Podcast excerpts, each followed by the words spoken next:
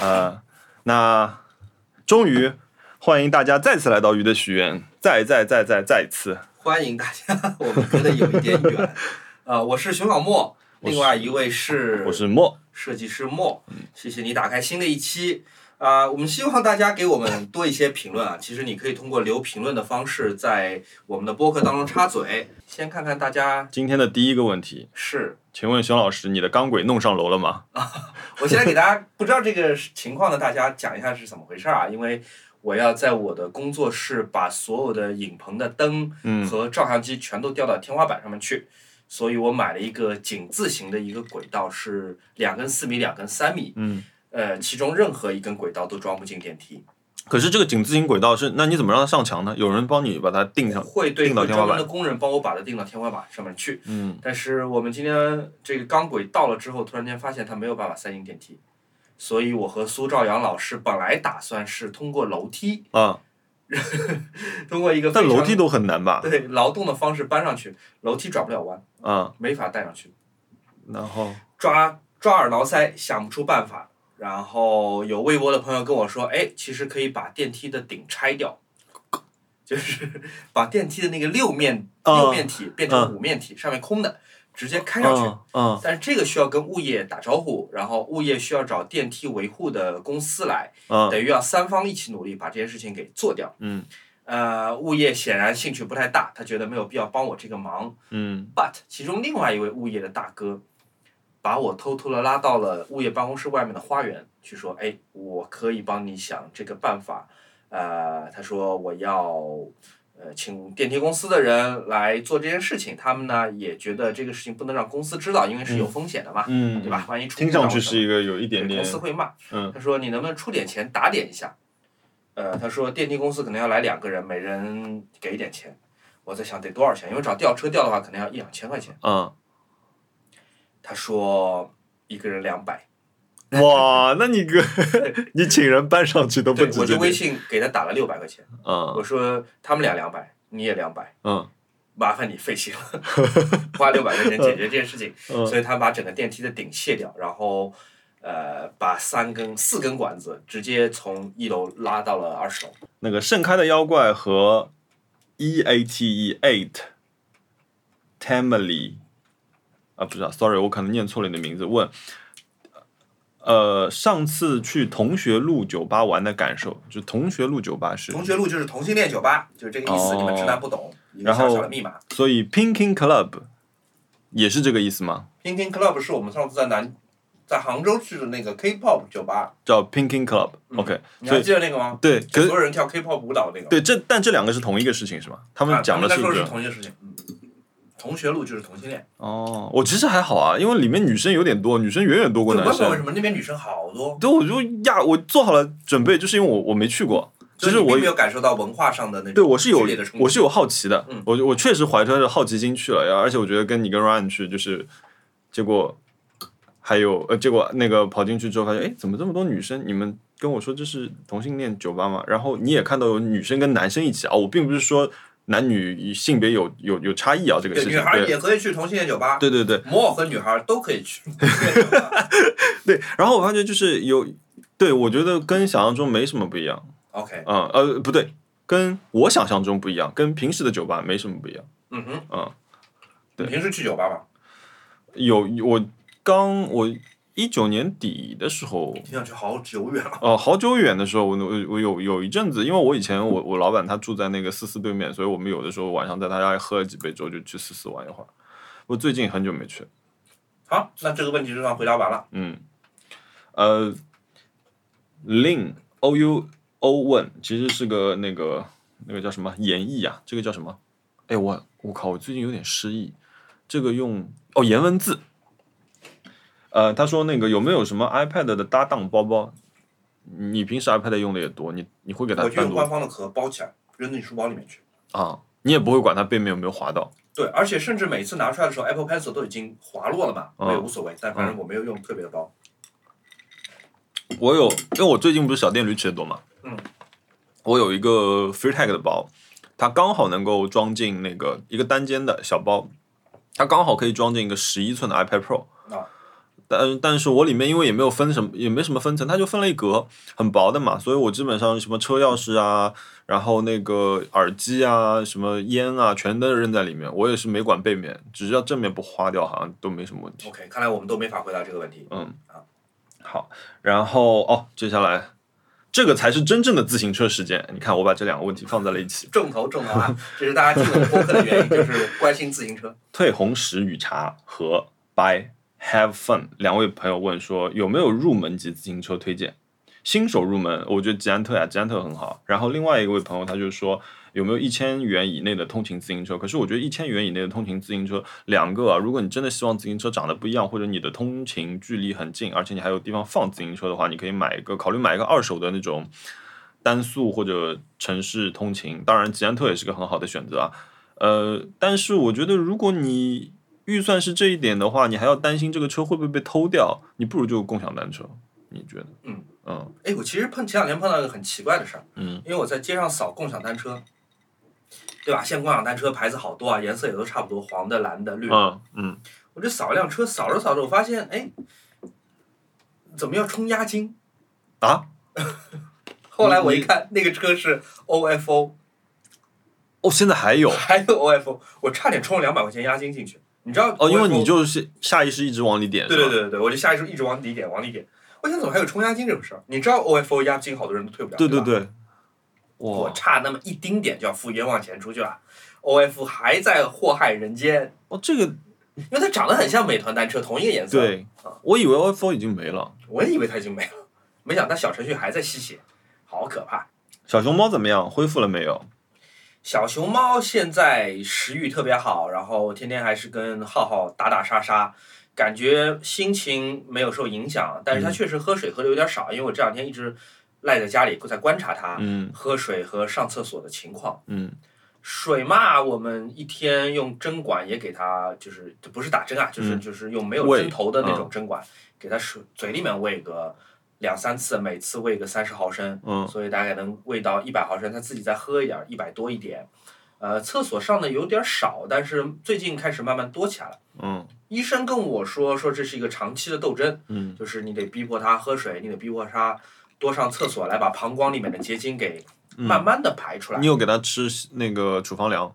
对，要吃处方粮，因为嗯处方粮的那个 pH 值是偏酸性的，嗯它能够中和它膀胱里面的碱性的结晶，嗯慢慢的排出来。然后如果能吃，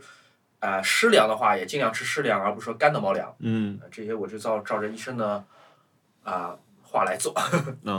哦，我之前跟菠萝是一样的问题嘛。嗯，嗯，对吧，膀胱有结晶，好像公猫挺容易有这个问对，题的。是的，特别是绝育之后的公猫。嗯，所以我现在基本上我也是，就菠萝，哎，菠萝最近开始适应这个新粮了，他花了非常多的时间，几将近两个多星期适应是啊吗新粮。他一开始不肯吃，而且我觉得一开始他有两重的心理压力，所以他就因为又有很新是猫，又有新猫粮。不是又又有新猫，又自己去被医院这样弄了一下。哦，嗯，确实心情不会特别美。对，他，我我很担心他，基本基本上就是我给他吃湿粮，他都不吃。 好，它是一个基本上这辈子没吃过什么猫罐头的猫。那还是要多 引诱它一下。 好，呃，那下一个问题啊，我觉得呃叫捡了芝麻丢了大虾的这位朋友问，就说。呃猫猫搬家的这个问题，我不知道你有没有过。他说他准备打顺风车，他预估呢是差不多五个小时，然后有没有相关的经验可以传授？嗯，小熊猫小的时候是到我家来是坐那个跨城顺风车来的。哦，我们远程给它打了一个从杭州到上海的车，花了一千多块他钱，一个人做吗？对一个人。因为小熊猫是怎么来我家的呢？是，呃，Ryan 在我忘了是在朋友圈还是在抖音，反正就是看到一只小黑猫，特别特别小的猫，跟老鼠一样大，嗯就特别喜欢，然后就给我看，然后我就多方打听找到了那只猫。嗯那个猫主人愿意把猫卖给我。那时候它应该才一个多月吧，嗯你可能是个猫舍之类的。然后我就买了那只猫，呃，就是小熊猫嘛。然后吃猫的主人说：“那你是来接还是怎么样？”我说：“要不打个车，就是嗯装进装进猫的包笼子，然后放到车的后座，嗯也不要放那个后备箱嘛，放后备箱一路都是黑的，嗯也缺氧，好像也不会缺氧，因为好像警匪片里面把 人对，也没 事， 不是蜜蜂的。反正他就是坐在一个顺风车的后座，呃，从杭州开到上海三个小时，倒是没什么问题，嗯，看起来也活泼。但现在我哪怕打二十分钟的车，把它从家接到宠物诊所，这段路它都有一些应激反应，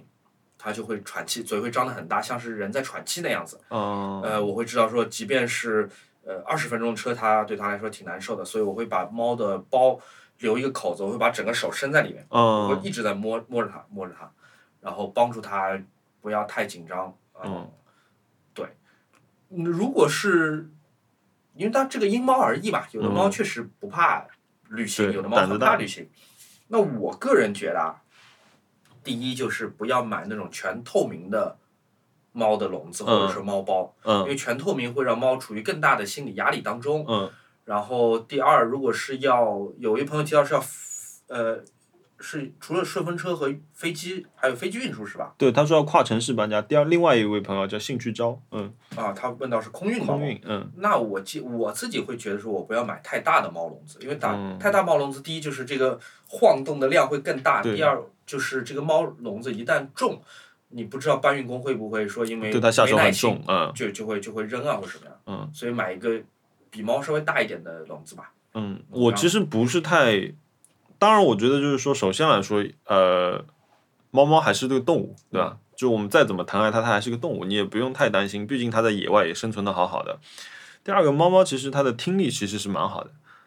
远好过人类嘛，所以一直说不要给猫猫系铃铛，所以就是说，那在飞机上噪音肯定会对它有一点影响吧，我觉得。是的，是的。啊、也是也是看性格。要比如说我平时我带菠萝出去洗澡啊什么的那些，它就是会叫，可是其其会不开心，但其实它也没什么。然后我一般因为我的车的那个我车比较小嘛，所以我一般是把后排放倒，让它在后备箱，可是它的那个窗户就是对着我的，啊，可以它就是一直能看到我。然后我等于把后排的座椅翻平了，给它一个超大的一个空间。哦，嗯，但我觉我觉得不会有太大的问题。嗯，但还是尽可能减少它旅行的这个长度和频率。对，因为猫特别是换了一个环境之后，很容易拉肚子啊，或者出甚至现一不些上奇怪的反应。就不尿尿，不嗯，尿尿它就容易尿闭啊。对，特别是公猫。嗯，对，如果大家有什么好的想法，你也可以分享在小宇宙里面，啊帮帮这两位朋友。OK，呃，陈老师最近有没有看过什么书是值得推荐的？阿文是你问，我最近在看我之前买的，但是一直没来得及嗯看的书。我们你还记得上次我们去那个鸟屋，然后我买了本布莱希特的诗集嘛？嗯，那个封面做的还挺好看的。我买了好多书都没来得及看，嗯所以最近可能有什么新书我也不敢推荐。你呢？我我我都买的是画册，因为我知道我看不进字，可是我一直在听《三体》，我《三体》快听完了。对，我现在听到大家都是虫子那个部分啊，然后那我最近我我今天又下单买了一本 Detail Rams 的那个大的一个作品集，因为今天我看有八八的折扣嘛，嗯，买了一本，我觉得它的产品，因为我这次在给你做 logo 的时候，我觉得它的产品还是有很多细节可以看，所以我想说买一本看一下。你听的那个《三体》是在哪个平台听的？喜马拉雅，哦，我其实我刚来的路上，我还在用喜马拉雅听书。嗯呃，我觉得喜马拉雅上面的一些书，哎，除了广告比较多，那个界面我不太喜欢。但是我花钱了。呃，啊是吧？你可以去掉广告了。哦，我现在没广告，我花钱。然后因为会员它也没有很贵，我觉得就是这些人既然就是这些作者愿意就是花这个时间，我觉得也是要支持他们的。其实有一点像我在这个音乐的 app 上面听歌，就比如说我在锻炼啊或者嗯骑自行车的时候，总是不动脑子嘛，总是会输入那几个我最喜欢的音乐家或者是乐队或歌手的名字。我在喜马拉雅上搜的也往往是这几个关键词，我有时候就搜茨威格，嗯我就随便点一本那个茨威格的书开始听起来，也不见得要有什么篇章篇章。有有还有更多的就是搜呃英国史或者法国史，嗯呃，甚至有些书，呃，欧洲中世纪史我已经听过可能二十遍了，我我就随便找一个章节，从某个位置再重新开始听。嗯，我刚来的路上在听那个克伦威尔怎么把查理一世给砍头的，那段我应该已经听过一百遍了。就这个应该是高中历史里面本来就要学的嘛，那有有有有，就英国变成了共和国，克伦威尔变成了这个这摄个名政字王，听到过，对，摄对，政查理王一对世被砍了头，然后。之后他的儿子来复辟，就这个故事其实已经听了一百遍了，没有什么满足好奇心的地方。但嗯我特别喜欢这种有一个人在耳朵边上慢慢的讲一个其实很惊心动魄的历史，但他讲的不紧不慢的这种嗯，啊、呃这种声音的安慰， 我觉得嗯挺喜欢的。我最近晚上，我最近晚上睡觉之前，差不多我会开两集。它是这个我听的这个版本，它差不多一集是个十五分钟的样子，嗯，所以我一般会开两集。可我一般你也知道，就是可能听了两句我就睡着了，所以就以缓慢的进度，但我听了很长很长时间。我上一次我们在播客里有讲到一本我买了一本新书，叫做《古汉语够你啊，对，》。嗯，那够个你，书我们还着重讲了“够你”两个字。对我讲的眉飞色舞，我感觉好像我自己就是喜欢那种书的人一样。 然后等书到了手，我忘了跟大家更新了。那本书就是对于我这种基础很低的人来说，根本看不懂，完完全全看不懂。这么夸张但，那本书是个好书，但是我就是看不懂，嗯。所以我就问了我另外一个常听的播客的博主主播，就是天书广播的张湛博士。哦，你跟他联系上，对，我问张湛博士，我说：“哎，你要这本书吧？我买了，但我说他看不懂，但我觉得你有可能这会是你想要或者是会用得着的工具书。”张湛博士说：“好呀，好呀，好呀！但是我在英国， 我在，嗯， 但是在牛津吧，还是剑桥，我忘了。嗯那我说，那既然我都问了，对吧？那我说，我给你 寄过来吧。对，我还跑了趟邮局，因为前两天上海台风还没法去邮局，我嗯上周才刚给他寄过去，那个邮费跟书书的价格是一样的，呃，可能要花两周才能到英国。嗯希望张湛博士啊，希望天书广播的朋友们可以未来 在某一个时刻听到他提到这本书。好的，呃，对我我我今天有买了一本是 Minimal Architecture，是极简主义建筑对对对，然后是一个，哎，那个出版社叫什么？Gangster，啊，Gangster，不是 Gangster，那个就 G E N，蛮有名的一个出画画集的一个我只知道 Tashan Stadel 这个，呃，G E S T A L T E N。啊，反正都是德德语的嗯德语的出版社名字。那我 Dita Rams 那本书就是是 Leslie 这 s 个 Moore 的一大本，也是在也是这个出版社的。然后那本 Architecture 那本也是，然后那本是预售，所以还所哎以还是一早本。新书，新出版呃，是一本新书。然后因为我也是对他放仅放出的几张截图很感兴趣，所以我就买了。你怎么它40怎么美金定义？就我不太懂什么叫做极简主义建筑。嗯，我觉得它是纯粹的视觉上的极简主义，它不是一个主义，其实它应该说是极简建筑。 OK，比如说所以不同比如时代说的建筑，它只要是极简的，对，比如说像安藤忠雄的全清水泥的房子，可能也是极简的一种。它因为我看到一那有一间房间，我我我虽然没有很喜欢清水泥这个材料，啊可是有一间房间它的结构就是差不多是很很漂亮，然后但是它的墙面全部是用的清水泥，那你觉得，嗯，金字塔算极简建筑吗？算，啊 金字塔算是吗？。算。如果只是说外观的话，金字塔绝对是极简但墨西哥的玛雅金字塔就不算了，因为上面有浮雕。 啊。对，好只残是酷只是花纹的区别。呃，那么，嗯，你知道那个美国那个杰弗逊纪念碑吗？就是一个不锈钢的彩虹，不知道，你不知道那个嗯那个纪念碑吗？不知道。我知道德国的那个就是那个墓地，哦，柏林的那个嗯犹太人大屠杀，对对对那那个纪念遇难者纪念碑，嗯，哦，那个太酷了，那个非常非常酷，那个它个超远比现实嗯照。片上看起来要复杂很多很多，在里面行走的那种感觉，你去过是吧？没有去过，我没去哦过，那个我太只是棒看了大量 的照片。对，那个照嗯片上看起来它就是高低不一的呃柱子而已，方的黑柱子而已，嗯，但是其实你行走在当中的时候，你会发现突然这条路会直接通往地下再上来，所哦以是说，吗？即便那些柱子本来都已经高低不一，嗯，但是你行走在当中的时候，它们高度还会发生变化，哦，然后。所以地面的路径路线也是有高低的。有高低的，甚至如果你选择是从那个石柱上一格一个跳着走，嗯，就好像我们以前玩那个什么跳房子，跳房子游戏一样，嗯你会看到别的参观者会从你的头顶跳过去，然后他们走别的路，呃，整个体验非常非常好，同时你能感受到呃建筑设计给人带来的愉悦，以及它这个建筑的本意，就纪念犹太人大屠杀遇难者的、呃那种怎么讲苍凉悲怆的呃有压迫感的那种那种那种黑暗、黑暗的感觉。所嗯以那个是给我留下极深印象的一个一个建筑。嗯，我我很喜欢建筑设计，其实因为我觉得建筑师他可以在作品里面有很大的机会去有哲学层面的探讨，有精神世界的一个寄托。嗯其实它相较于其他的工业设计也好，平面设计也好，它有更多的空间去做这个事情。对你不需要是一个建筑专家，或者说你看过很多不同的好建嗯筑，你就天然的直觉，你至少能感受出一部分吧，我不是说嗯全部，你感受出一部分说，哦，这是一个很厉害的建筑，这是一个我没见过的建筑，或者这是一个会在历史上留下来的一个建筑。嗯，OK，呃，NASA 问一个，我们跳一下。呃，嗯他说看到我的一个九八零的一个键盘，他说他也心动，入了一个灰白灰白的茶轴。啊、我也是灰白色啊，但是他说发觉很难配不同的 Mac 的键帽，然后他说我有没有推荐什么渠道定制啊什么？对，就像你最后一句话说的，就是机械键盘这个水非常非常深。你知道我前两天看到一个机械键盘叫 Cyberboard，惊了，那个机械键盘不是买来就可以用的，嗯买来还有只是一堆碎片，然后你要把它组装起来，里面还涉及到一些焊接的工作。我的天，对，然后但就只是一个底板，它不带轴，轴就是你按的咔嗒咔嗒咔嗒不同手感导致哦影响的轴，然后这个东西就是键帽，嗯，那样一套东西，他们现在转手就要五千五。我的天，哦，然后但那个是很好看的，五千五啊！你想五千五买来一个东西，你才只是买了一套手半工成品，不，你对你像你想以前小时候上手工课，你买了一套剪刀、胶水和纸，然后已经花了五千多块这简直钱。比宜家还过分。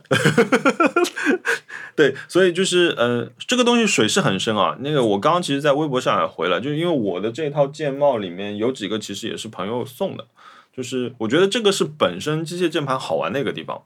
我最近还收了一个机械键盘，它是一个 Mac 的键盘，它的代号是 A 一零一六。然后它是什么？它是第一代那个 Mac 的无线键盘，是机械键盘的无线键盘， 哦，纯白色的，然后底下是水晶壳，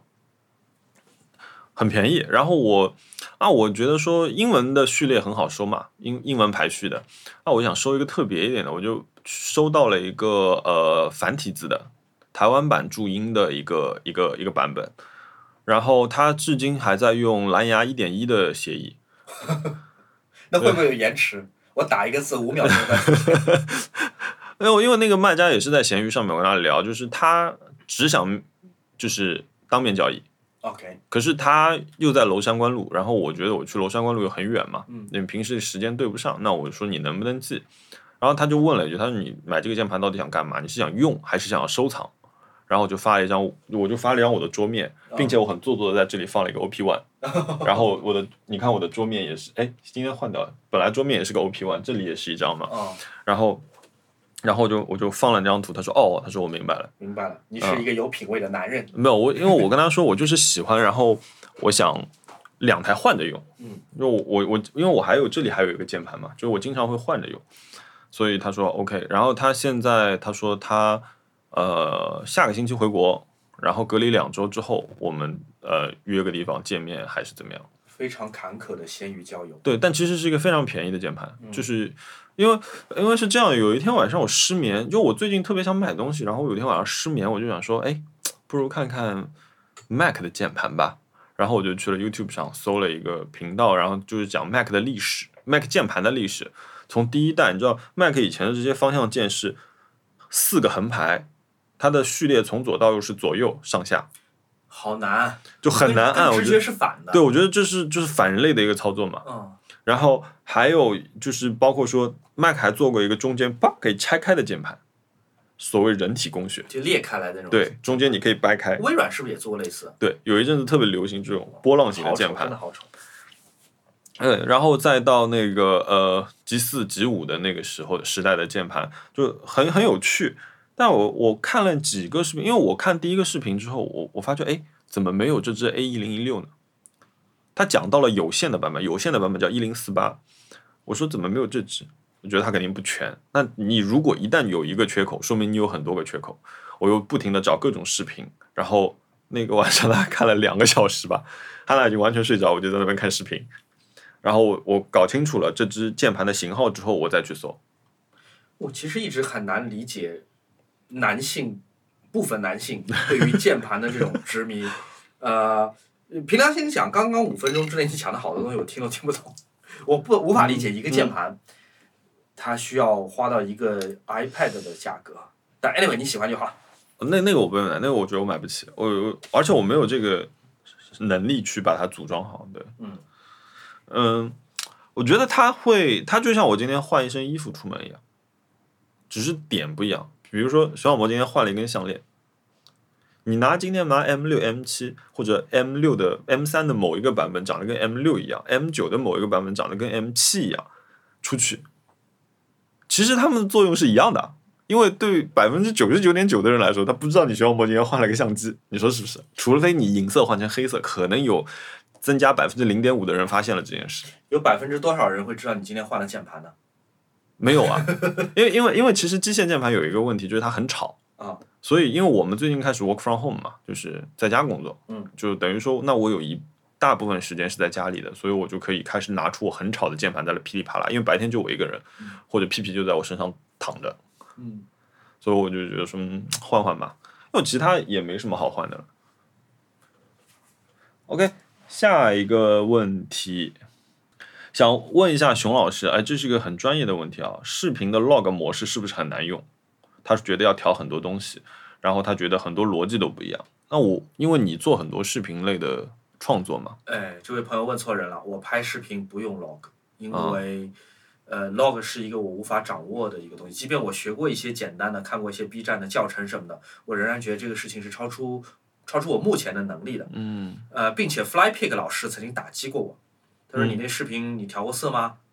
一两年前吧，他问我，然后我喜滋滋的说，对啊，我调过色。Flypig 老师就语重心长的跟我说，他说如果你不是那么的懂调色的话，我建议你以后还是拿原色拍，不要搞一些乱七八糟的颜色。 我被他打击了，我就后来就再也没有用啊，过。他很专业，他看这些数据的，嗯对，他说，如果比如说索尼用的 S Log 三，呃，即便是你可能成功过一两次能调出来，但是因为你拍摄环境和色温和拍摄对象的这个变化，嗯，你有可能会把自己拉到一个陷阱里面，而且你永远调不回来，调不成正常的颜色，嗯，还不如你一开始就用正常的颜色正常拍嗯颜，色拍，顶多加后期加一丁点风格化的简单的调色，嗯嗯适合我这样的入门的人。当然，这是 Flypig 的建议啊，嗯我就照单全收了。那我之前试过短暂的用 log 拍过一点乱七八糟的东西，然后我当时拍也是为了试，因为我买了 Final Cut Pro 之后，我发现有网上有很多那种类似于 VSCO、VSCO 他们的一些调色包，嗯，它是 base 在那个呃 log 这个模式上的，也就是说我拍一段片子，log 大家知道拍出来就是灰灰白白的，它回片嗯对它其实包含了大量的信息，可它最后的呈现是灰灰的，没有办法直接看，所以呢，我就把不同的包扔进去。哦，就是觉得好玩而已。但是我觉得它很难做出一个你自己特别想要的。如果你寻求快，你只要去下载这种调色包，它其实是可以解决你一部分问题。呃，其实不好说，因为是啊，有可能，比如说你为了一个片子，你拍摄的素材有室内的，嗯有暖灯，有冷灯的，有室外的，有夜间的户外的，嗯就你最后这些不同的素材，你要调成一个片子，它的颜色应该是保持一致的，它的色彩语言应该是一致的。嗯那有可能某一个片段你扔进去，用一个 LUT 这个 LUT 那个 LUT 调嗯调调出来，你觉得这个颜色很好，嗯但你很难后面另外八十个片段你能调成一样的颜色。啊，是可能就会有的片段就会 吃屎，所以对对，嗯所以 这是很难的。你因为要调要一起调，好的。哇，这位朋友厉害了，嗯，X H L A W L I E T，他说最近想买一个椭圆机在家里锻炼，不知道我和熊小莫老师有没有类似的选购经验？推荐去咨询我们的好朋友，呃，Nice Try 的主播之一文森特老师，他是不是买了一个椭圆机啊？他买了一个，哦，对，你问他比较好。我们俩都文森特是我 有史以来， 我出生以来认识的人里唯一一个家里有椭圆机的。 问他吧啊、啊，我觉得有椭圆机的人家里都很大，文森特老师你在吗？在的话，在评论里扣个一，好不好？ 他肯定会说啊，先听 Nice Try。哦，莫卧毛问熊老师和我觉得自己还没有稳定收入的时候，会选择养猫咪吗？他就是觉得说自己不知道能不能养好它们。我觉得养猫，我唯一会担心的是我是不是出差很多，我会不在家。嗯但是好像养猫这件事情可富养可穷养。嗯哦你就给它吃个便宜的猫粮也没什么。呃，对，好像你只要保证洁净卫生，猫嗯粮挑选不要挑选特别，呃，就是口味不太好的，嗯，好像也不太容易花特别特别多钱。因为其实大的商业猫粮，就我们很容易知道的那几家，或者做广告做很多的，你说它能坏到什么程度对，？都挺稳的嗯啊。对是，它出品也稳定嘛。所以我觉得这就像徐老师说的，如果你不是因为出差很多，你没有办法照顾，或者没有办法有朋友去帮替你照顾的话，这是一个问题。其他我觉得都好像还好。嗯，是嗯，有些猫猫你看还要吃生肉呢，哦对不对？你看我们家的菠萝，因因为因为我之前刷抖音就刷到有有一个猫，就是它的主人就是养的很好，它发腮发的也很好，就是每天牛肉、鸡肉，然后还要加一些什么营养之类的东西，我来吧，就是一盆，我觉得那就盆像动物园养老虎那种。哎，我觉得那盆东西给我吃，我觉得也都挺好吃 的。然后他就拿着个小镊子，然后好像是他们好像是录那种猫猫吃东西的 ASMR，哦，然后就给他在家的猫吃。嗯，我觉得还行还有做哦，我前两天有下载了一个方子，就是用鸡蛋给猫猫做一个布丁。你亲自亲自做，啊呃，对，我看我哪天闲着没事干的时候，你里面不不不能放任何调味料的啊。不放调味料，不放调味料，它就是呃，有点像猫猫的 cheese 蛋糕，嗯然后它就是呃用点鸡肉泥打底之类的。哦，嗯，做了成品给我看看。啊、如果耶夫我成功了，好的，不然这件事情就没说过。 呃，A Little Track 问熊老师有没有裸辞过？有啊，你最后那次就比就是裸辞啊裸？辞啊，然后待在家里面两个月不知道干嘛。Fly Pig 说你反正会剪片，你会讲故事，你会呃拍东西，你拍个 vlog 看看，那我就拍 vlog。哦，所以是他引引你走上了这条路。啊对啊对啊，Fly Pig 哇哦那时候在我在我办公室喝酒，然后我那时候已经想辞职了，我不想干了。 嗯然后，但我当时有一个签了一个合同，就是我辞职之后，呃，我在六个月内我不能从事任何工作。花园假期，对，那我总得找点事儿做，倒不一定是为了养家糊口啊，只是就是我得找点事儿做。所以他这个就是说，你要不如果不工作，你可以拍个视频嘛。嗯，我说拍视频这件事情，就 vlog 这件事情，我好像当时还不是特别感兴趣。那 Flappy 说你你既然会剪视频，你也有过拍照片、摄影的经验，嗯，你也会写脚本、会讲故事，这个事情水到渠成的嘛。但还不足够，足不足够打动我？嗯，那是哪一年？一七年吧。Flypig 讲的最后一句话是真正打动我。他说他那时候好像也是刚开始拍视频。他说你知道我一个视频广告多少钱吗？我说多少钱？他说十万。我这整个头炸开，一 我们这个可以透露出来吗？七年的事儿了，炸开完全啊！拍一个视频得有十万块钱，嗯世界上没有更好的理由。第一个视频，呃，居然就爆火，转发六千多次，而且有一百万以上的播放，这个是打足鸡血给我。嗯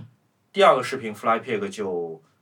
呃，就问我说有个广告商你要不要接，哦，报多少钱？我说三万，我想可能客户还缓一缓价吧，三万块钱。Fly Pig 说好，没问题。我这样就发现说，哦，做视频原来不但是可以满足自己的表达欲，还能够真的养家糊口，不错不错。我我这个历哇程就是这么开始的。哇厉害！哇，你也要我应该早点碰到他。 没有没有没有，这个还是要有个人的能力在的。我我没有裸辞过，我就一直有一个问题，我觉得我会饿死。啊，你你有这种不安全感是不是？呃职业上的对，不我安全感。而且我觉得我会在某一些程度上面，比如说我当时在各个公司里面工作的时候，我会觉得说我要我的履历很干净完整，和漂亮，很职业。嗯所以我会我在一家公司做，我必须得做到崩溃的时候，我会非常快的就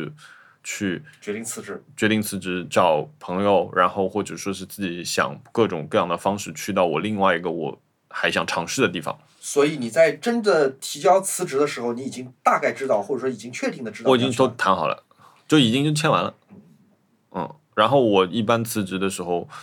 我一般辞职是这样的，我我我记得我第一次在 WK 辞职的时候，我存了二十二天假，哦，好厉害。然后我问老板要不要我做 freelance，嗯，我可以，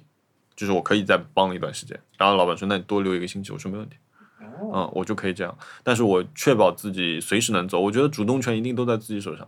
OK，嗯，是一种做法。嗯，然后 Frog 辞职，我干了同样的事情，存了二十天假。 嗯，OK，好，呃，哦，这个问题我回答一下。LJM 问我说，我游心的版画还可以期待吗？我觉得可以期待，因为我觉得这些东西我不想让它以单纯的一个版画的形，因为我现在我有一个。我跟哈娜一直在一起在做一个东西，更多是她在管，叫莫塔塔，是一个是一个项目，嗯项目或者说是一个在线的一个小，我们希望把它再做成一个在线的画廊，嗯或者怎么说这样一个机构吧。就是那当然，他现在代理的只有我一个人， 对，但是嗯。我觉得就是因为我们很长时间都会希望说自己家里有不同的画面，就比如说我们俩那天跑美术馆去的时候，我们也买了画嘛。那我觉得说名画我是买不起的，可是有一些我喜欢的画面，我还是想要的，所以我的海报，我我出的量很少，比如说我一张海报可能就是一百张到两百张，不会再多了，也不会加印。然后可是我把价格压到非常非常低，就基本就是我能够承受最低的价格，我觉得让大家能够拥有。可是同样的，我会，呃比如说呃，有心的，就刚刚这位朋友说到版画这个事情，就是我可能会用别的方式来呈现这个画面。可能更艺术，让它变成更单张的。我觉得那个我可能就是往真正的艺术方向去做，就我想把这个东西劈开。嗯嗯，所以可以期待，但以什么形式我也不确定。好，然后哎，这个问题看看熊老师能不能回答。Off Blue 问说有没有好看的女表推荐？然后我们画个范围吧，我觉得对，就预算是多少？我预们算画很一关键，个，比如说三千上下浮动一千，我觉得这是一个可能上班族比较愿意接受的价格呃，在这个区间，我一直很推荐精工。啊、我觉得精工在这个价格，第一你可以买到机械表，第二这些机芯是精工自厂研制的，虽然它不是一个很顶级的机芯，但是自厂研制这件事情还有有点意思。嗯啊、而且精工是一个，嗯怎么讲？他的审美我会说，OK，它不是特别浮夸或者特别时装表，嗯，就它不会让你感觉它的价值感很很低，或者说很塑料，但同时呢，它又不是那种嗯，怎么讲，很很很张扬、很狂的那种嗯风格。嗯我觉得精工挺好。当然，如果你有别的喜欢的，我会说，如果在这个价格，你要是看到什么表你觉得好看，你根本不用管它的品牌和嗯机芯或者是别的。我以前有一阵子 看一个表，一个好像是一个英国英国牌子啊叫 Storm，哦，Storm，你知道那个牌子？我可能听就说是过长得奇奇怪怪，它每个表变得长得很奇怪，对，很但如张果扬你。喜欢奇奇怪的表，你买它，你也不会后悔，我也我也嗯鼓掌。对，因为我觉得这个价位后悔的几率是比较低，当然，这个价钱其实能买四十毫米的 Apple Watch 吗？可以。那其实 Apple Watch 绝对不会错，对不对？对，对，因打为广告我对我昨天刚给朋友买了一个 Apple Watch， 嗯，我觉得女孩可能戴更大的尺寸，戴四十四毫米的 Apple Watch 也不错，可能也挺好看的。对，四十四配一个彩虹表带，哇，那个彩虹表带真的是很好看，但是有点贵。嗯 OK，呃，下一个问题，哎，这个人这个名字看熊老师有没有印象啊？许诗雨，许公，啊，这位是彩虹合唱团的朋友，哦，许诗雨啊，他昨天还给我发消息，哎，对，哎，对对，哎，我我怎么突然没有想到这个有名印字象呢是吧？？对对他对是对那个对彩虹对，合唱团的朋友。对，我卖过一台徕卡给他对，他说他的一台 M 二四六，啊，是的，那台第二代徕卡的黑白机，嗯，然后他的问题是说，呃，徕卡现在价格疯涨，他说哪里还有机会买到比较合理的机器？他说 M 九 P 是不是值得买？呃，我看看价钱，就是一万块钱 M 九 P 肯定是值得买的，嗯但如果是四万块钱，那就是不值得买。第二，M 九 P 跟你手上的那台黑白的二四六没有什么区别，两台机器外观都是一样的。嗯嗯，如果是我，我不会买两台一模一样的相机，嗯只不过一个是黑白，一个是彩色而已，嗯无论多少钱。嗯呃，回答说徕卡价格疯涨，哪里会有一个秘密的合理价格的店铺吗？好像也不太可能有。如果要这个找真的一起是找碰运气啊，这就是碰运气。对。对啊，因为我今天如果要卖香蕉，我一定会查一下这台现在什么价格嗯，我不能突然一拍脑袋说我就定个一千块吧。对嗯，是的。呃，徕卡的三五一点四对吧？他还嗯问到这个徕卡的三五一点四好不好？那个镜头是一个非常重、体积非常大，而且加上遮光罩会挡住部分取景器的一个镜头，嗯它的价格也不便宜，好像两万多一点。两万六千四好像是，我非常非常非常不推荐那个镜头。嗯，呃，第一，它会让你装上镜头之后的机身的比例显得不太好看，嗯然后第二就是它重量会让你呃丢失就拍照的那种随随意的乐趣。嗯它放在桌面上，如果你没有把镜头及时缩回无限远的话，甚至都放不稳，它会镜头砰，哦，像我的就七站不十五一样会往前倒。对，会往前倒。嗯那个镜头就无论在价格、在外观，呃，在很多方面我都是不推荐的。嗯，我其实仍然要推荐福伦达的三五二点零 Vintage Line，它现在有两代，第一代和第二代都是很好的镜头。嗯，我可以这样说，我当年特别想买徕卡的时候，我觉得我的人生的徕卡只需要一台，就是 一台 M 九，跟它很像，一台 M 九，那很早很早以前了。然后有一支三五一点四，然后那时候看着三五一点四的样片说，哇，我说这就是人生中要的镜头。其实那个时候我狗屁不懂，我都不知道一点四是什么意思， 我就是说。OK，我看这张样片，它可以拍出来，我就可以拍出来。嗯所以这就是我的人生之头了。然后现在我用下来，我其实用的最多的，我徕卡用的最多的一支头是五十一点四嗯，也可以买福伦达版的，福伦达版很好。啊，对，我就我我这支嘛，这支这支我也觉得很好。然后那那支头我是喜欢的，因为那支是一个很老的版本，是前三代版本的银色的那只吗？黑色的，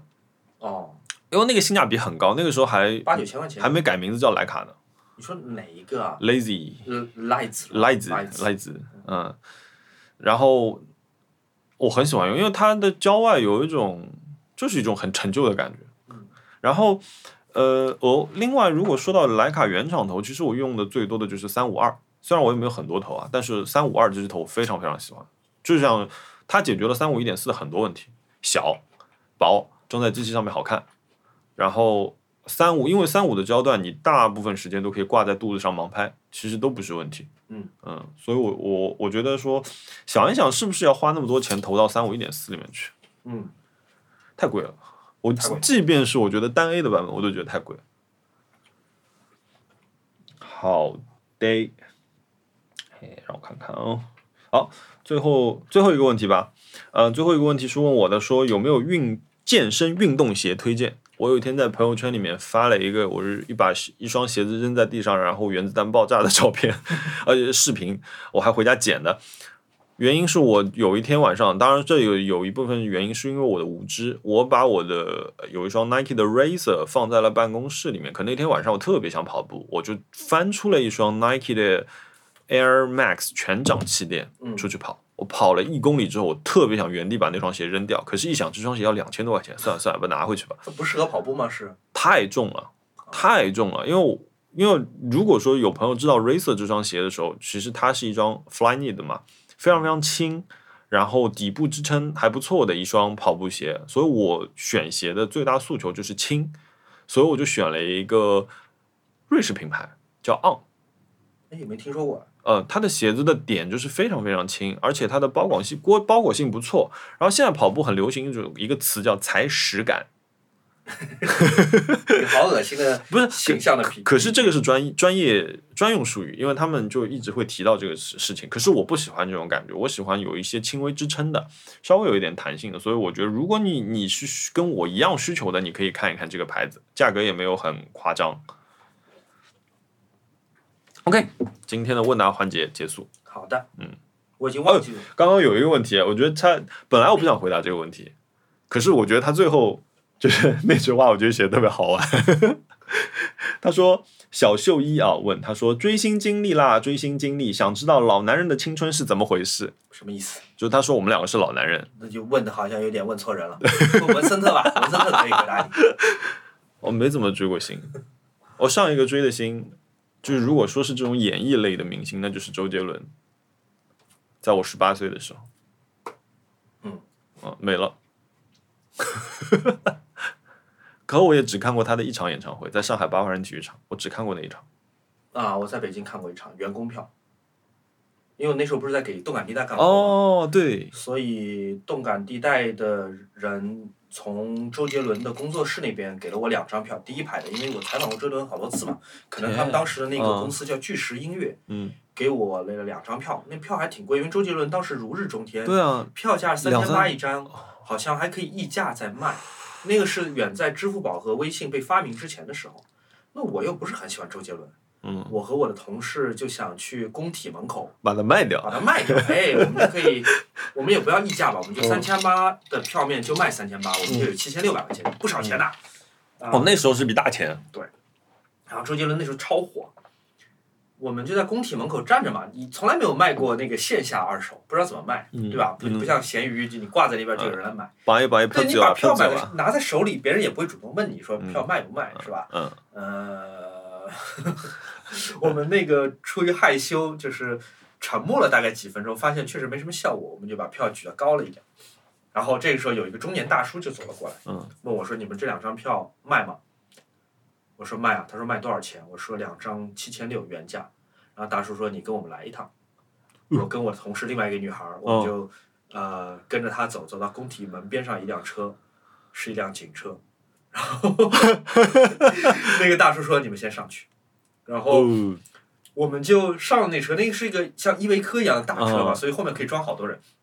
我们就跟那个大叔说说我们不是票贩子，我们不是票贩子。然后车里面还有另外六个人也在跟大叔说那个我们说不是我们也票不是票贩子，但但跟另外六个人一看就是黄牛，嗯就是嗯就是票贩子。嗯，然后所以大叔也没理我们，就把我们带回了警局，离那个工体挺近的，就好像就隔一条路吧。嗯，然后大叔先每人给我们一个牌子，让我们拍那种 mug shot 的大头贴，然后就坐下来一个一个问话嘛。嗯，那票贩子呢，很容易就露馅了嘛，就嗯他们票确实是要高价卖的，他们是要赚钱的。嗯，他们就问我说：“你票哪来的？”我说：“周杰伦公司给的。” 他说：“啊，他说你跟周杰伦什么关系？”我说：“我们算某种意义上的同事关系吧。”哦， 工作伙伴关系。他说你能证明吗？我就把我的工作证和那个名片给他看了。我、啊我那位女孩也是一样做了一样的事儿。那大叔想了想说，我待会儿放你们出去。他说，但是我要等到那个演唱会开始之后，我才能放你出去。他啊，说为什？么？为什么呢？就是免得你再卖掉， 又被我的就是被这个大哦叔别的同事带进来，所以演唱会他数数了数，就唱差不多唱完一首歌了，因为我们那景区那边还能听得到工体的声音。他说你们走吧，然后把票还给了我们。 我们那时候当然已经没有心情卖票了嘛，天哪哪！！人生第一次坐进哦好大的警局损失对，虽然是个误会，对吧？嗯但是人生第一次坐进警局，我们也没心情你了，都拍了照片了，那个值了。我们就坐进嗯去。他照片然有后给你吗？ 没有分享给我们？应该还是胶卷拍的那个时候， 哇我怀疑，因为那看上去是个很老的照相机。哇，那很酷。那我要是我就要来放大贴在家里面。因为什么 David Bowie 啊，什么这个 James Dean 啊什么都拍过这对种，啊， 对吧？然后我们就坐进去了。第一首歌我我好像是挺就是明星的演唱会，不是第一首歌一般都是劲歌热舞嘛，嗯好像是双截棍开的场，嗯，但反正我们错过了，好像嗯据说是有一个从天而降的一个威亚。哦，好像是有吊对着他对这对，个就飞了一阵，然后开始双截棍。那那歌我们错过了，嗯我们到了找到座位第一排， 第一区第一排的时候，已经唱第三首歌了。然后坐在我们边上的是周杰伦的妈，哦就是叶惠美。哦， 我想 OK OK，虽然我不比周杰伦，但这个位置看起来不错，我就把演唱会给看完了。哇天哪，这个神奇经历从来没听你说过。嗯哇哦，厉害！哇天哪，我是买了八十块钱的票，那得隔多远呢、就是你可能你那个座位离周杰伦的距离，离就比那个派出所离周杰伦距离还还远，哎，就是我可能。我可能以我的体当时的体力跑不到他面前。 你不要穿那个 Air Max。对，就是八万人体育馆嗯，最上面的那那排你应该位。是第七万九千多个那种位置。那个时候中专生，那个时候十几岁，没钱。嗯，然后我也是等第一首歌唱完的，啊，是吗？因为那个时候票便宜。啊，对，就黄牛票便宜了。对，然后八十块钱的票大概花了六十块钱，啊，这二十块钱你都要省，没钱。那个时候你想我你哦一个愿意为了二十块钱放弃周杰伦吊着威亚唱双截棍从你面前飞过？因为我也知道我看不见。因为我们当时忙着在摄影，所以错过了第一首。你是为了省二十 块钱错过了第一首？哎呀，因为那个时候我一个月的生活费，我那个时候在嘉定嘛，啊我一个月的生活费就是四百块钱。我天哪，那你要一年的生活费才能买得起那个键盘。哎，可是你知道吗？你那两张票，北京都可以买一瓶了，当时真的，现哦在北京一平能值十来万吧？啊、亏了，亏了，真的亏了。 来吧，在这篇哀声中， 我们开始下一个环节。啊，本周买了什么？不是本周这段时间买了什么？这两个据上一期，我不据同意上一期，来来开始吧，我先去睡一觉。我买了一个 Dieter Rhymes 的杰作，杰作，嗯，而且它不像我以前买的那些 Data Rhymes 设计，大部分是为了作为收藏，而不是真正实用的。嗯，我买了这件 Data Rhymes 这件作品，我以后可能会一直用到。它是 Data Rhymes 设计的一个超级八毫米摄像机，啊，我看你海报上有没有？这里没有，没有，呃有可能没没有但是我差点买了那个，我差点买了 T 一千，嗯，对，那个摄像机我从 eBay 买的，它是型号叫博朗 Nizo 八零幺 Macro，就是微距，嗯是一个银色的版本，然后成色非常非常的好。嗯，然后找找有没有图，我加上它的遮光罩各种附件，呃，到手包含邮费应该是五千块钱。嗯哼，而且因为我想拍一拍胶卷的录像，嗯就用八毫米胶卷来拍录像，让我可以剪到我的未来的视频里面，增加这个画面的丰富性。嗯就有有电影机拍的，有手机拍的，有胶卷拍的，嗯所以我需要这么一个东西。我想，既然要买这么一个胶卷摄像机，我不如就买个节奏吧，所以我就买了这个 Nizo。那你怎么把它扫进去？有专门的冲洗工作室，首先把胶卷给冲洗出来，第二通过单一帧一帧的扫描，嗯，然后它组合成一个 MP 四的文件。哦嗯，哎，那我我有一个好奇啊，嗯，呃，如果嗯、以这样的一台机器来拍十分钟，多少钱？一盘胶卷可以拍三分半，三嗯分半，呃，一盘胶卷大概是四百块钱，冲洗加扫描大概是八百，呃，如果你要加急的话，可能还要更贵。我嗯们就按八百算吧，嗯，也就是说一1200千两百块钱拍三分半，三六六就十是两百多秒两百一十秒，嗯，啊、每秒钟是六块钱、哇哦，嗯，所以成本是很高的。它这就是一不会张照片的价格。对，我不会用它价格来拍一个完整的短片或者电影，但是我会拍一些空镜啊，或者一些特别镜头，每一个镜头不会特别长的，不然这视频也不会好看。嗯，所以我觉得还是拍得起的。是，毕竟一条广告要十万。可能还不止现在。 哇，还有吗？呃，肯定不止这点，对，哦，然后我就是买了一块表，是有史以来最贵的这个前缀吗？呃，不是有史以来这块表是我最近一年来买的最便，呃，较为便宜的一块表。呃，这个牌子可能大部分朋友都没听说过，是一个瑞士的一个小牌子，呃，叫 Juvenia。Juvenia 应该是拉丁语词根，就表示年轻或者说新的意思。但这表历史挺长的，它有一百一百二十一百五十年的历史了。嗯呃，然后它的中文翻译就很土，就可能当时九十年代香港人翻译的，把 Giovanni 翻译叫尊皇，尊贵的尊，皇帝的皇，这个很土啊，很夜总会的一个名字。但这个表很有意思，它的表面上的三根针、时针、分针、秒针，并不是三根金属小棒，嗯而是一个组成航海用的六分仪的这么一个形状，就是一根指南针的这个两头尖的那种指南针。嗯，然后一把直尺和一个呃一百八十度的像那个圆角器一样哦的你这个、你你有发过照片？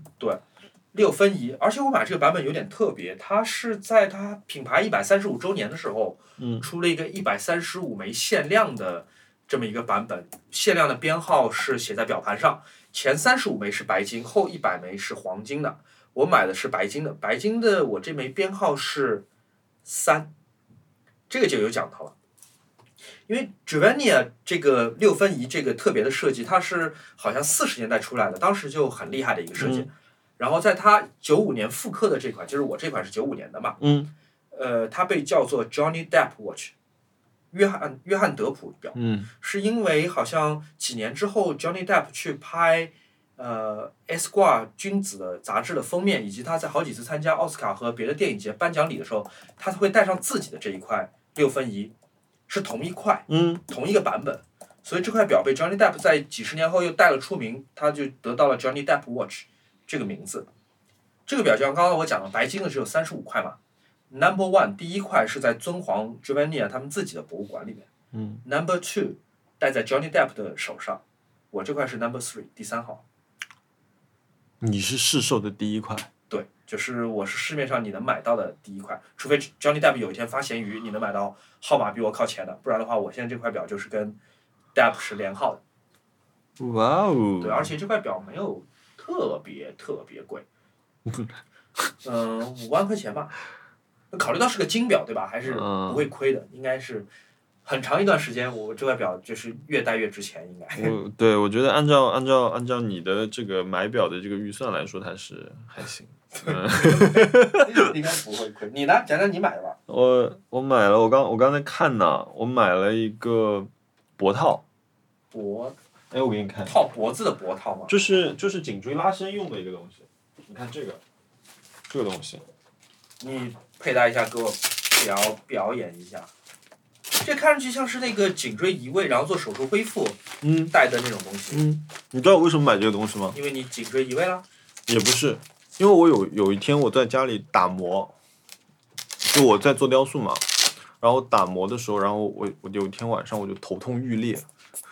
然后你看它还能充气，把它撑起来，哦，给你你的脖子一些支撑。对，这样就给撑住了。然后，然后我那天头就特别特别痛，然后第二天立即就买了这个东西。让我来戴戴试试看。你就把这个这里有一个拉的东西拉开，然后套上去，然后把气先放。所以它是一个医疗附件用的，对，它其实器械是真的正经是呃脖子的物理治疗的。但你觉得你脖子现在有到需要治疗的这个状态吗？我就是怕之后再严重下去，所以我就把它撑住。所以它这边有个小的气壶，你能感觉到里面被挤住嘛？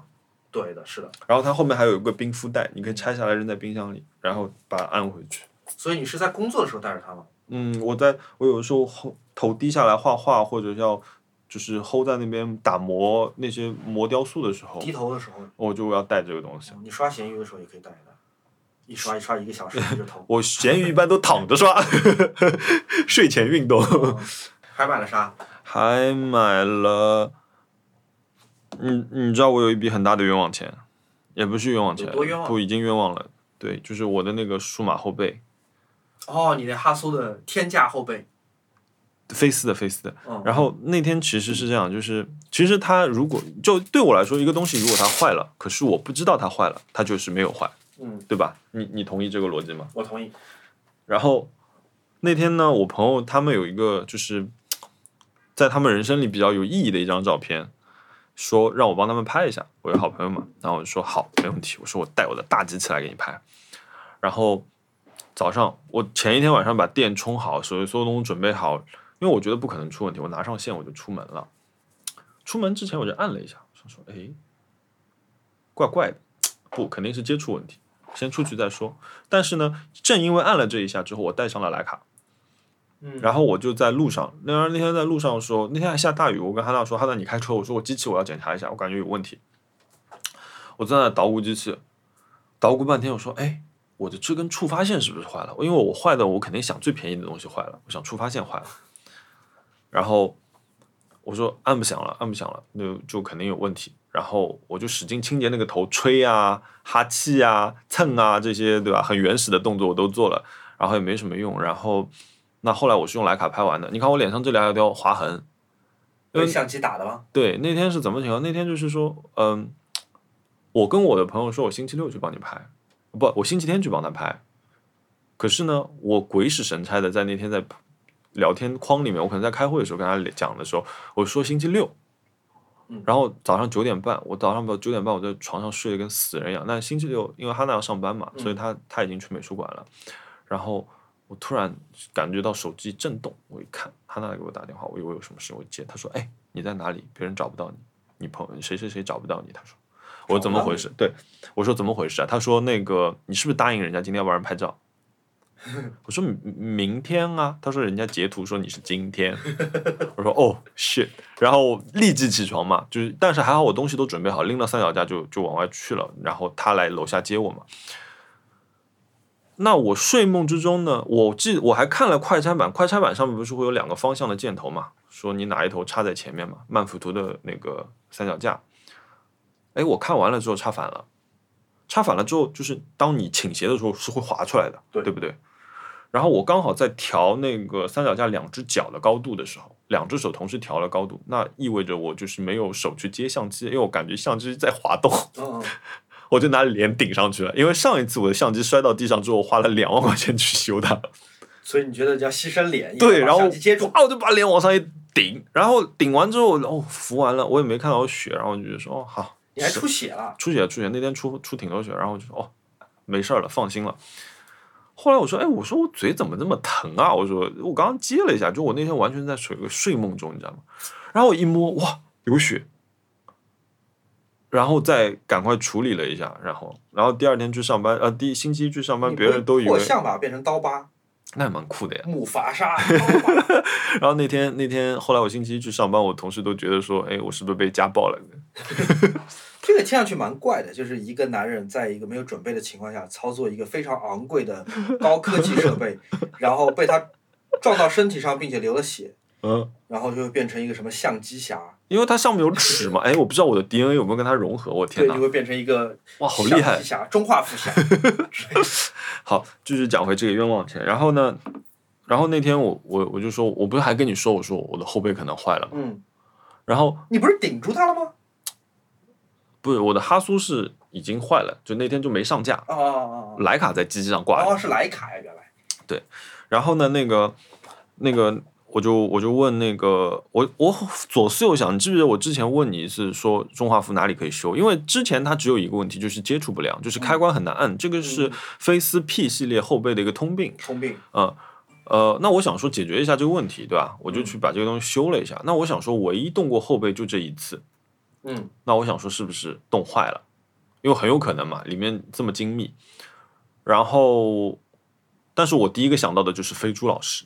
哦，你问他，我觉得飞猪老师是万能的。他没有用过哎，我说飞猪老，我是这样的事情是这样子的。我说飞猪老师，你知道 Face One 的后背你有认识吗？哪里能比较好的修？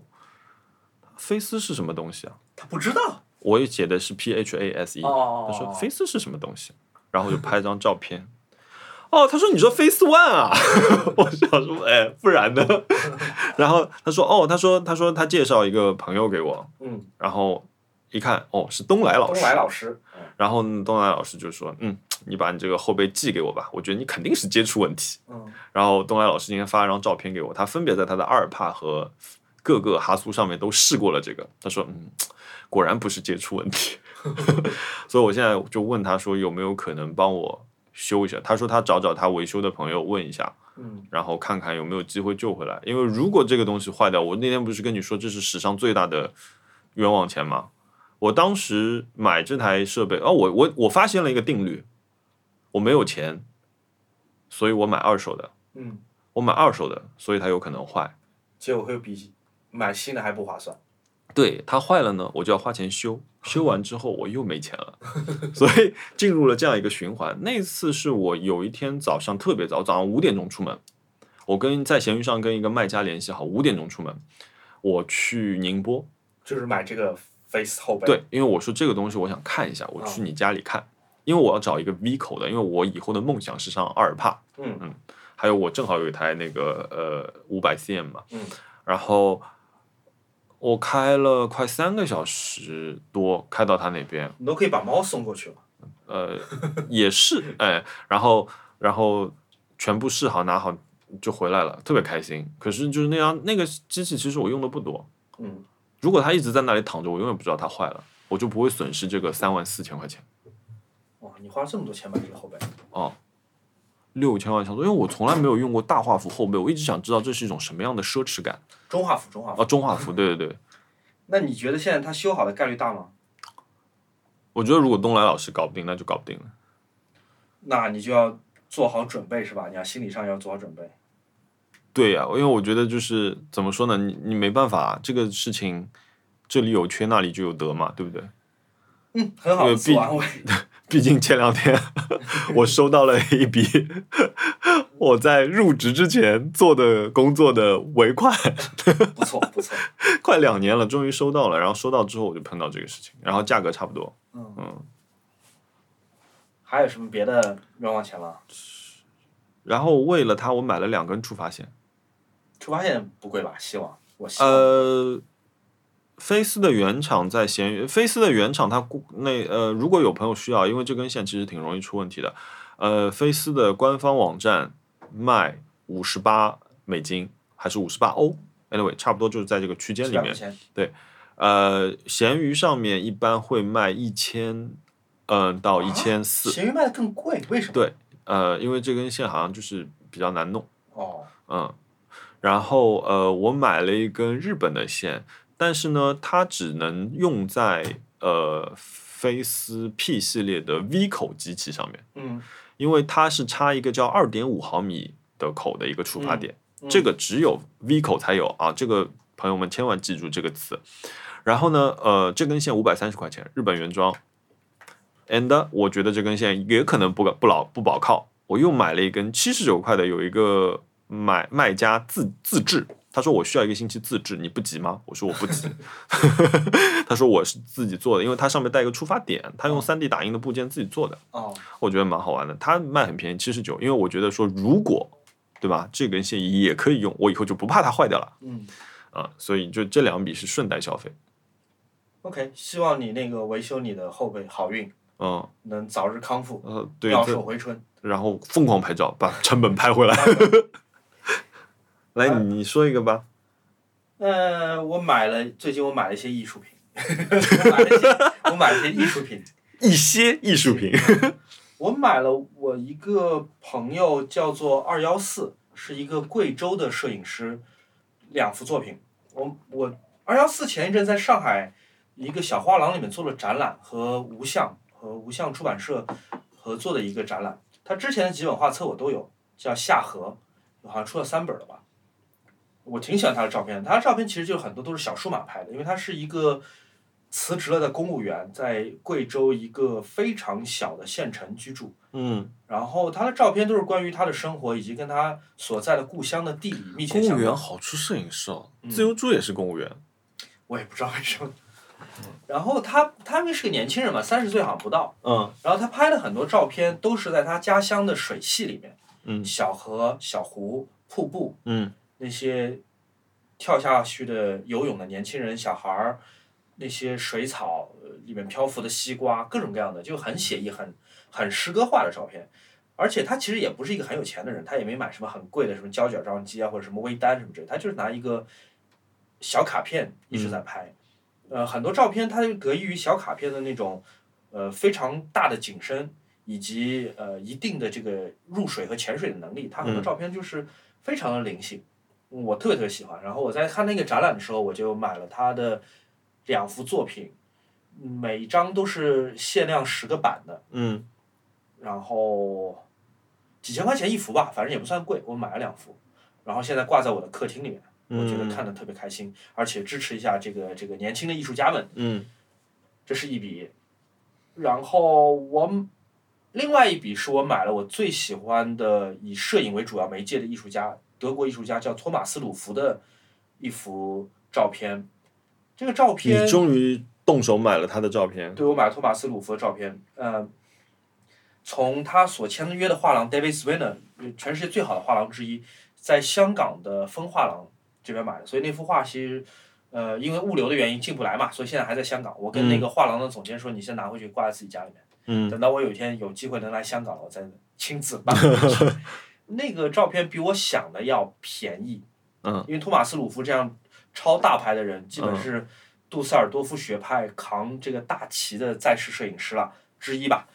呃，我本来以为他们可能一幅照片是要像呃山本博斯这样子，要好几万美元，那幅照片是一万欧元，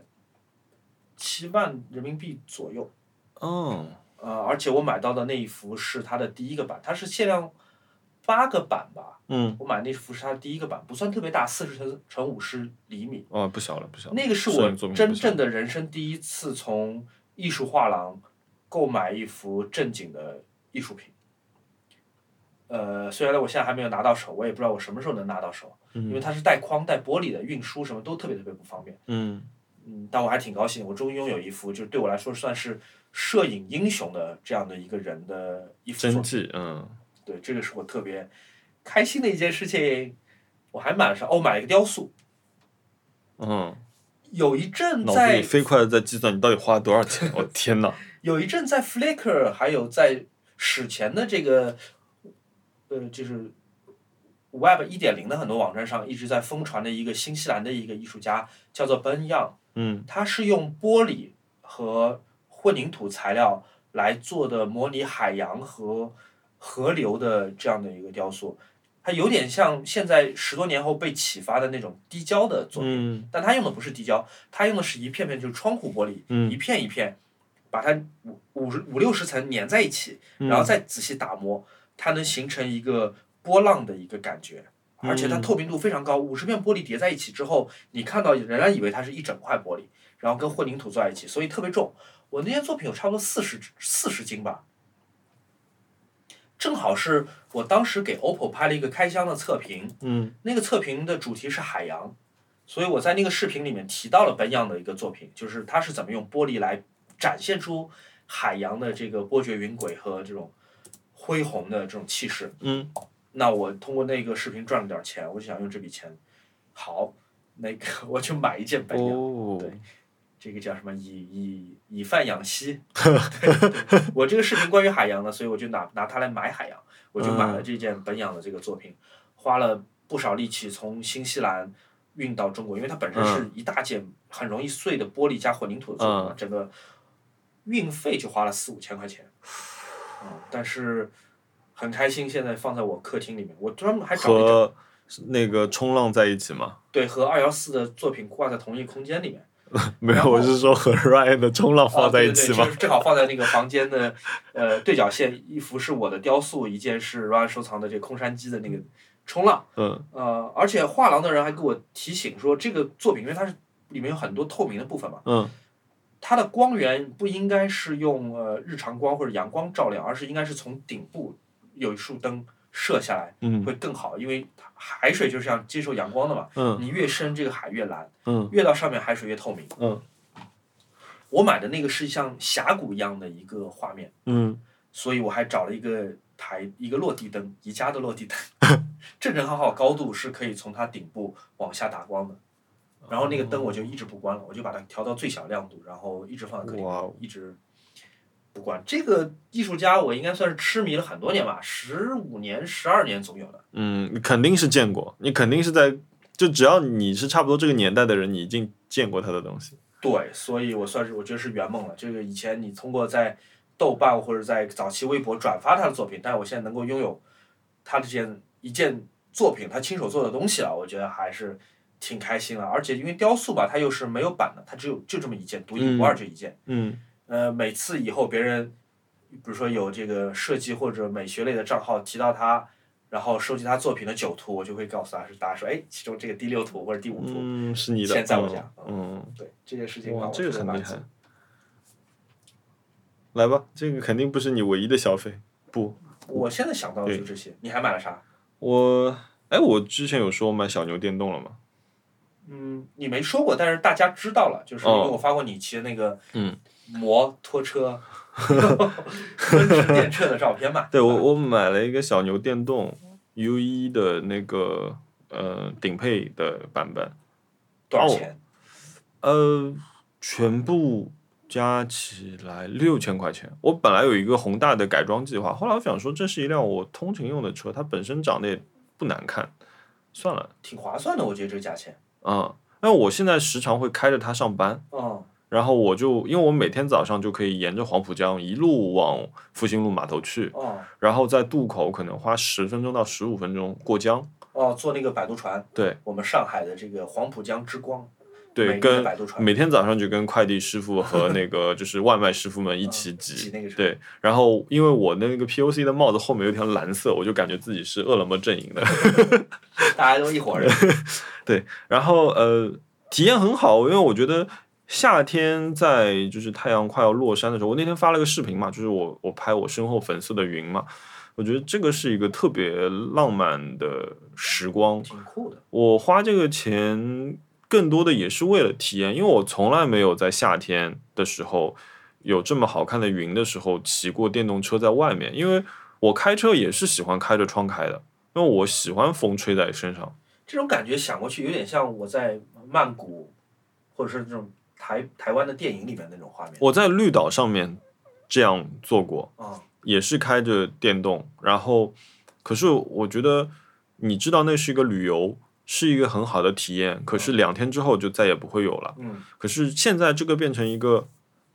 我随时都可以拥有的体验，我觉得很很很舒服。而且在夏天骑，对，因为我冬天可能就我也不会裹得很严实去骑这个，我可能冬天可能只是把它骑到那个我就近的地铁站，少少一个换乘去上班。所以你还是要驾驶体验的。就对这个车，它不仅是一个交通工具，对，它是一个体验。对，你会不会觉得你穿着拖鞋踩它会更正宗一点？我穿的 拖鞋，因为我看曼谷的大家骑那样的车都我是穿拖鞋，我我穿了那个 Ryan 那天发 link 给我的那在个抖音上买的，对那个拖鞋，呃，因为我我我其实最近有点疯狂迷恋摩托车，我几乎每天都在看摩托车。呃，我哪我甚至在看一个我以前很不喜欢的牌子叫做哈 雷，但是哈雷它二零二一版的呃 Sportsman 呃 Sportsler Sportler 那个就是运动者，嗯非常好看，它它的外形非常复古。有一个朋友其实猜我猜的很准啊，他说：“莫，你是不是喜欢拿铁？拿铁是什么？拿铁是 BMW 的一辆摩托车，哦是吗？外形很复古。对，我会觉得你你不喜欢的牌子，我当时已经猜到，我觉得你不会喜欢传统的哈雷那种车，我觉得你会喜欢什么小松啊、杜卡迪啊那种，杜卡迪是赛车，我觉得我年轻的时候，就像我喜欢兰博基尼的时候，嗯我会喜欢杜卡迪。嗯，小松呢，我觉得小小松也挺酷啊小松是什么？ ，Kawasaki，哦，Kawasaki，你你知道，嗯、杜卡迪是赛车嗯，Kawasaki 对我们来说是高达，就它的头很夸张，嗯对，是很的张扬。对是啊，嗯，我觉得我现在会更喜欢拿铁这种复古的圆头的，它很像就是二战时期骑的那种军用摩托。哦，你想到那种造型我知道了，嗯它外形不是很夸张的，包括包括那辆哈雷，它不是这种哈雷，你知道吗？啊不是那种就躺是下来开的那种，就是要做引体向上的哈 雷， 然后它是那种平平的，啊，就你的坐姿是很正常的一个哈那雷，是不是像幸福摩托那种类型？有一点比幸福更低一点，更塌一点，轮胎更粗一点。嗯，嗯，包括哈雷的那辆电动摩托也很好看，他们现在把那条线分出来了。我当时没想到你这样小牛的车只要六千块钱，就比键盘稍微贵一点点，哎， 它的续航是七十五公里。哦，那足够你每日通勤了。嗯，它但它是他们是说锂电你不要用到百分之二十以下，他说好像对循环会有一点影响，嗯，所以我基本上就是一个来回充充个电，这样我觉得还挺好的。这个是挺挺满足的一个花的钱。嗯，对，然后，然后当时我在选头盔嘛，就你知道，就又会开始要买一些配件嘛，但但这次我买的很克制，我只买了一个比较好看的头盔，你那头盔挺好看，挺美的。那个是 POC 的滑雪盔，哦、所以它不是个它不是一摩个托车头盔对，它是一个滑雪盔，嗯但是我知道它的强度也是够的嘛。啊、然后呃，这个头盔是我在亚马逊买的，比我我网买便宜差不多三四百块钱。啊，那嗯不错。对，就就也而且挺很快就运到，然后。它上面是有封口的，你打开之后可以全透气，你也可以把它全封闭。然后我就给它配了一个风镜，然后我因为我戴眼镜嘛，我就找了好多风镜。我想说，比如说那个 Oakley 现在新出的那副叫 Cato 的 Cato，、嗯那副非常好看，它做的就是很赛博朋克那种感觉。它整个镜面过来之后，它在你的鼻梁上面做了个曲面，所以是一个一体的镜面过去。但这唯独在这里有个曲面，这次奥运会上有很多运动田径运动员戴的，贵吗？两两千多。哦，那还行，两三千吧，应应该该。，嗯，两两三千应该是，呃，然后我没买，我最后买的是呃 Delta 的一个防护镜，也就是实验室里做的那种防护镜，嗯，五十九块， 但是它很好，你知道吗看来？由由奢入俭也也也不算难。它可以，呃，因为它有很多气孔，所以我在有速度的时候，它是可以帮我带掉里面所有的雾气的。第二个事情，五十九块嘛，很便宜，坏了就换一个。皮子本子，第三个事情，它可以让我戴着眼镜完好的戴着这个框假这个眼就镜，你的你的眼镜可以收纳在你的防风镜里面。对我不用去换一个眼镜去戴这个镜，嗯所以这样就很方便，所以我 OK 就我就买了这个听起来不错。啊、这个是所以摩托车的电动车我还买了一点配件，我都没往上面装，嗯、我一共花了差不多大概七千五百块钱，加上车花了七千五百嗯，块钱，全部全部，可以的。就我觉得这个挺值的。嗯，然后我还有一个花钱的地方，就我刚刚给你看那个雕塑，嗯，那我自己现在开始做这些雕塑嗯，然后买了大量的打磨材料，然后喷漆，然后也还有金箔。嗯，因为我刚刚给你看，就是因为我的基底其实是用 3D 打印的嘛，因为我有 3D 打印这台机器，我还买了 3D 打印的树脂。嗯然后打印失败率挺高的。可是终于，我觉得这是我拥有这台 3D 打印机这么长时间以来正经打出来一个东西。嗯，然后也画了详细的图纸结构，把它做出来了。我觉得这个体验很好。我因为我自己有一个小小的项目在做，我从来没有公开过，就是。呃，我想我再准备一点之后，让它比较完整的出现。嗯嗯，所以就我现在可以在家里做雕塑了，我觉得还蛮开心的。这个是挺现代的一件事情，因为我的流程是我用 iPad 建模，嗯，我在 iPad 里面就是跟做泥塑一样的体验去把这个东西做出来了。哦，我这里打一个小广告，那个软件叫 Nomad，是一个非常好的雕塑软件，九十八块钱终身买断。我们说过一次，哦，说过了是吧？ 啊、对我们之前播客说过一次，对对，大家可以用那个非常好。 Nomad，嗯我用它做完之后呢，我就导出一个 SLT 的 STL 的文件，然后进我的 Mac，然后用切片软件把它切片，用 3D 打印机打出来。嗯二十一世纪的艺术家工作方式，对，因为然后我会买补土，我会在我打的这个模型的基础上面用补土再去做一些修补。嗯，因为补土的话，两个小时自然硬化之后，你又可以雕塑啊，干嘛的这些。然后我觉得这个是嗯、比较小的体量的，可以让我在家里做，又不会搞得太脏。嗯的一个。然后我还有一支电磨笔，专门是用来打磨一些纹路啊什么的嗯东西。嗯，嗯期待你赶赶紧把你的雕塑展凑齐一个展厅，然后给办起 来，然后可以卖给我，呃呃， 可以非常便宜的卖给你。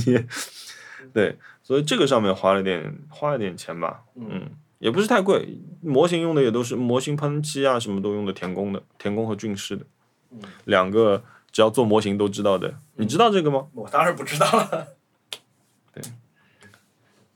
其他没了，其他好像没花什么钱。嗯，我也没什么想得到的花的钱的部分了，你最近有看什么展演出之类的吗？我看了电影。是吗？呃，就是陈木胜的那个香港动作片，他的遗作嘛，里面有甄子丹和谢霆锋，哎，哦，我好像说什么也是警匪片之因类为的，这是是是经吧典？片，有点像《无间道》什么之类的东西。哦，我还买了一个东西，啥？我昨天发给你的，我说我捡到便宜了，是啥？我忘了。索尼 FX 三百。哦，对对对，那个那个机舱，那个叫他有个那个有一个绰号叫 cockpit 机舱，哦因为它看起来像是飞机机舱里面的仪表。对对对对对，对就是特别好看。它其实是一个什么东西？它有呃三个功收音能：机，收音机、磁带，放磁带。嗯，还有看电视视机，嗯对，一然个后显像管电视。对，它是有一个中间有一个非常小的显像管电视，相当于你差不多半个你的 iPhone 十二吧。啊，对，因为那个时候如果要把这个、呃呃显像管 CRT 的这个要做小的话，你才能把整个体积才能整体做小，因为呃这个机箱的厚度是跟你屏幕大小相关的。嗯，因为它整个东西，它四周、它外、它左右两侧有四个金属钩嘛，一共八个金属钩，你可以勾着出去，特别像就是那种战时的通讯兵。嗯，对，哦，我觉得这个东西，而且它本身它正面的设计非常好看我。记得它那个电视屏幕还是可以旋转，甚至你把它躺倒下来，你电视机还可以保持水平，它可以做个九十度的旋转。哦，记真得的是啊？嗯，哦，拿回来看一下，因为现在刚刚到转运。就是如果你是竖着放或者横着放，你都能让这个电视机画面不至于歪着头看。嗯就那个那个产品是很出名的一个索尼设计，我一直挺想要的，因为嗯，呃，它好像有两个版本，一个是三零零，一个是三三零，但比较出名的是第一代三零零。嗯三零零，一九七六年的时候第一对批那的是生很产。了不起的一个一个设计，我不知道索尼怎么想的，会把这三个功能对，就加在一是起。这三个好像看上去没什么关系的功对，能。而且它上面很多那种小小的按钮、拨拨片什么，嗯，就整个感觉特别不像家用设备。嗯它虽然就是个像家用对设备，像个军用设备。它像是一个专业用的，就直升机里面或者是这个这个民呃专业飞机运输机里面的嗯，一个拆下来的部件，这是对一个很酷的一个设计。然后就这个我买了，这个我最后是两万六千五百日元拍到的，挺好的。啊呃，一千多块人民币，对，然后转运加上包装，嗯、检查的费用差不多今天付了三百八十块钱，啊，呃，也是比在闲鱼卖五千，我看呃三千到五千吧都有，嗯，就看成色啊什么哦是的，的，嗯，我买买了这个，嗯，这个好像对，这个是我最后一笔消费，你嗯你也想不到别的了是吧？我没有了，但我觉得可以聊一个事情，啥？熊老师的工作室，你还没有正式的介绍过他，对，哎，我们现在，呃，我和苏兆阳老师搭档，我们现在有了一个短片的工作室，也有可能未来不止短片，可能还会有别的事情。石场墨电影制片厂，然后这个工作室得到了两位朋友的帮忙，一位是 Ryan，我的男朋友，他在我们逛杭州的那叫啥来着？天目里的天目 box 里，对我和 Mo，然后还高美宝老师高美宝，奶酒还有 Ryan，还有奶酒，我们在逛的时候，Ryan 就一心在逛衣服、买衣服，然后非常敷衍，对非常敷衍。没有没有开玩笑， 对对，我说你能不能帮我工作室起个名字？他说叫 Think Twice 吧，就是随便说的，然后一边在挑衣服，然后头也不回。我想了想，觉得哎，Think Twice 好像。挺好的。不错，哎也挺好的。呃，因为你想第二遍的时候，哎，觉得挺 好的。第一遍觉得不行，Think Twice 的时候觉得 Think Twice 还不错。嗯，好，然后这时候立刻把莫老师拉到一边，我说你有空吗？莫老师说嗯，不能说完全没有空。 对，那我能不能把这个我们的视觉的这个重担交到莫老师身上？因为我想的很简单嘛，其实我原来开始讲的只是一个图形，一个、嗯一个一个 logo，对吧？嗯，然后在这个你花多久？你花了两个礼拜，一个礼拜一个半礼拜，一个半礼啊拜。对，反正做出来一整套，呃，这个视觉我们有完整的 logo，有简化版的 logo，有嗯完整的 logo 的动画版本，有简单版的 logo 的动画版本，然后还有好多乱七八糟别的，就是还各有种两各样的元素嗯两，PSD 啊、两套分层啊字体嗯 PNG 啊，什么乱七乱七乱七八糟的东西。然后包老师甚至于说，在完成这项服务之外，还给我做了一本说明书，就是这个呃惊呆了，就是我绝了绝了绝了。他甚至做了一个 PDF 的说明书，然后告诉我说，在这个怎么样的情况下，比方说黑背景、白背景、亮色背景、透明背景的情况下，这个他们应该是怎么组合，应该嗯怎么使用，然后他们排列应该怎么样，然后这个字体的规范或者怎么嗯应该是怎么样，然后呃，这个说明书是真的对我来说是一 个非常喜出望外的一个附加附加服务。你知道我给你的那个 keynote，因为我当时想你这个东西，因为我我们我我不把这个当商业项目在做嘛，嗯，虽然我获得了一块非常稀有的表， 但是我不把这个当商业项目在做，我觉得这东西很好玩，所以我后来给你的那个呃说明书是一个 keynote，非常好用的，因为所有的东西嗯你 copy paste 出来都是原文件，啊，是吗？你不需要去找 PSD，不需要去找什么，你只要 copy paste 出来，全部都是原文件，哦，原来如此。嗯，所以你这样你用起来就会很好对，用，这个是我很开心的，因为我觉得我我的工作室虽然啥都还没有开始做吧，就刚做了一条片子，我已经拥有了一个非常国际级水准，这个完全不是这 个吹嘘啊，我觉得这个是个国际级水准的一个视觉的外观，一个脸面。啊、谢谢我谢谢觉谢得谢非常开 心。谢谢谢谢。希望毛老师也会觉得这是他的一个我我我很好很的喜作欢，品我我做到后来我很喜欢，因为原因是你那天刚给我的时候，我的大脑其实是一片空白，嗯我陷入了一些东西，比如说如果 T 跟 T 放在一起是什么样子的。可是我说，嗯，我跟熊老师录了三十三期播 客，我应该有直觉你是一个什么样的嗯人，所以我说，那我整理了一些关键词，我说，比如说现代主义的设计，对吗？有趣的颜色，嗯，detail rams，嗯，这是我们逃不掉的一个东西。对，所以我那我觉得说，哦，这是一部分，因为这是你喜欢的东嗯西，是是有有有趣有严肃的部分，可嗯是缺了一点，比如说小强小熊软糖的部分。所以我就想说，那我我想到了以前很古老的一个广告，因为 Data Rams 那个小的计算机上的按钮，嗯它的大部分按钮不都是那种圆柱形的嘛？可是对那个计算机上的按钮是糖果形的，哦我就想到了 MM 豆，哦所以我觉得说，哎，MM 豆它经常就是莫名其妙啪撒了一把豆子出来，嗯，可是这个东西是带给我们快乐的一个东西，所以我就那我就把这两个东西放在一起，对我我挺喜欢这个设计，在于它不是那种，呃，就是做设计做得很厉害的人可以随便做出来的那种很凌厉、很锋利的、很酷的呃那种设计，它是一个有点 funky，它有一点控制的很好的、很很微妙的幽这默个感的一东西。这个其实你碰到一般客户做不出来这个，是的，嗯，因为你说你随便我做成什么样你都用，我当时给毛老师的这个这个这个这个布置的任务是说，这个毛你做一个这个设计出来，你什么样我都要。硬着头皮 用，我都要，什么样我都要。呃，然后毛老师做出来第一稿之后，我就说啊，太美了，但不如这里改改那里改改，完全失言。还好还好还好，整整体还蛮顺利，希望你们工作室顺利。谢谢谢谢，嗯我们这个从把钢管扛上楼开始，我觉得这件事情就是是有希望的，是好兆头的。嗯对我们今天本来想把钢管一踩二，不行就一踩二端上去，然后再焊起来。啊，也可以，其实嗯但总后来有发办现法的。嗯花点钱买通物业就可以有捷径可以走。啊，这个我真的是没想到。嗯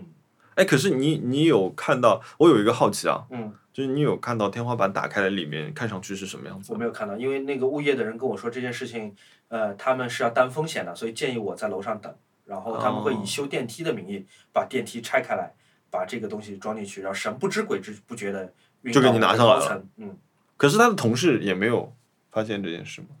嗯我觉得就是在一个小区物业里面，应该大家也不会特别就是警惕性很高的在看发生了什么事情。总之他们就做到了。嗯、那在此之前，我当然也不知道有什么方法了，但我觉得总有一个一定会有一个方法能让它完好无损、不被锯开的运上来。所以我就直接跟物业的那个大哥说，之前我跟他说，我说，呃，我不在乎，就是只要钱能够解决这件事情，我嗯都哇，你看，你只要说这句话，他就嗯能帮你想出来那种非常异想天开的方案。嗯，这个真的，对，那是于是我们的 Think Twice 的工作室，这两根哦，丝这个非常精彩的开始了， 可以开始。六百块钱的开幕式。对对，苏老师今天在干嘛？苏老师今天就一直跟我满头大汗的在想办法啊、嗯，我们得到了一些朋友们的支持，呃，大疆的朋友送给我们一套稳定器，呃，我从来没有用过相机可以架微单的那种稳定器，但是我现在有了啊哦，大的那种，嗯，这个非常感激大疆的朋友们对于我们工作室的这个厚爱和期许。然后另外有一家成都的新的企业叫做智讯，嗯，他们是做无线图传的。无线图传是个什么东西呢？给大家介绍一下，它就是可以在相机的顶上加一个小盒子，然后用 HDMI 线连到上面。嗯，它可以把你相机拍到的画面或正在取景的画面，实时的无线的传到别的设备上。这是个比较偏专业的一个东西。传到什么设备上面呢？嗯，它可以就是把你相机现在正在看见的东西传到四台 iPhone 或者 iPad 或者智能手机或者任何安卓平板上面去。哦，也就是说，比如苏兆阳老师拿着相机在山底下拍，我离他几百米远，我拿了一个 iPad，我可以立刻看到他现在画面里面看到是什么，它图图传学，呃，它的范围是多少？他有说吗？可能有。几十米到一百米吧，可能一百米的时候画质会下降一点，变成四五八零或者七二哦零有可能。但是那套东西真的特别特别好，也是智讯的朋友们这个非常慷慨的资助我们这个工作工作室的。嗯那套东西我觉得就挺酷的，就设计也很好，工业设计也很好，产品概念也很好，而且易用性很好嘛。就我拿个嗯 iPhone 我就能看到，嗯，画这面是很方便，对对我甚至比如说我把这个相机吊到天花板上，我没法看到相机的屏幕，我在底下我也能看到，嗯，或者我把相机藏在一个什么。水泥管里面，或者藏在一个无人驾驶的车里面，或者是什么，就是人不能靠近的地方，我可以在远距离看到我的画面。嗯，这个还是挺挺酷的，而且那东西不贵，好像就一两两千块钱不到一套吧。嗯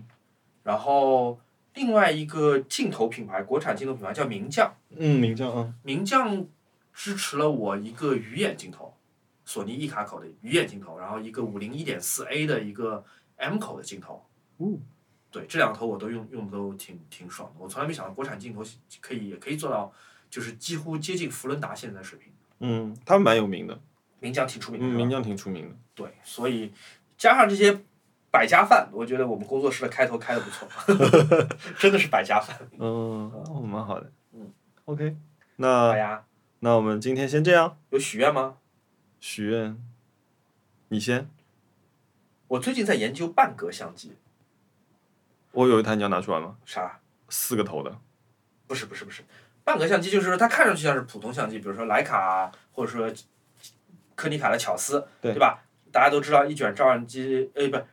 大家都知道一个照相机拍一卷儿这个幺三五胶卷是嗯拍三十六张左右，半格相机就是它能拍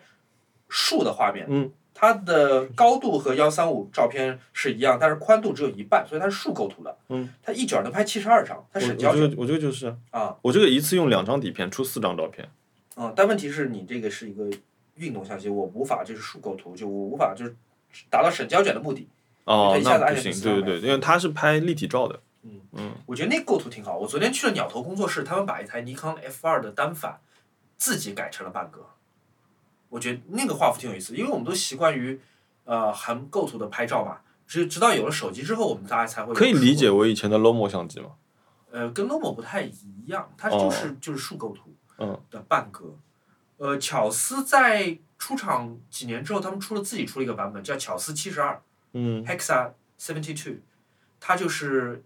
外观跟巧思相机一点区别都没有，但是你一卷胶卷可以拍七十二张，但那个是限量五十台，那个现在非常非常贵，可能要三四万一台。 ，OK，一倍上现在有一卖有一台那个战斗橙色，伊拉克橙色，嗯呃，卖四万五，因为那台编号是零零零零零零一。实验室他们实验室用的工程机，嗯哇，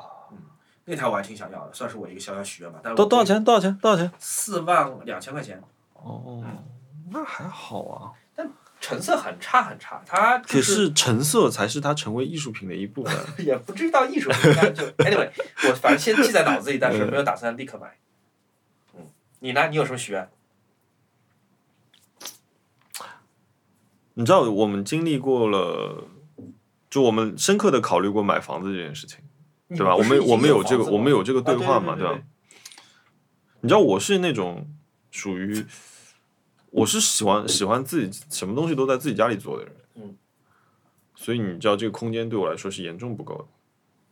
对，因为工作室它第一会占地方，你有很多嗯器材和素原材料要搬进来；第二会弄得很乱、很嗯脏，你手脚都会就污染到你居住的区域。对我特别想要一个房子，是一个我我现在开始啊，呃，听众朋友们，我现在开始说梦话了，然后 我特别想要一个顶层大复式。嗯，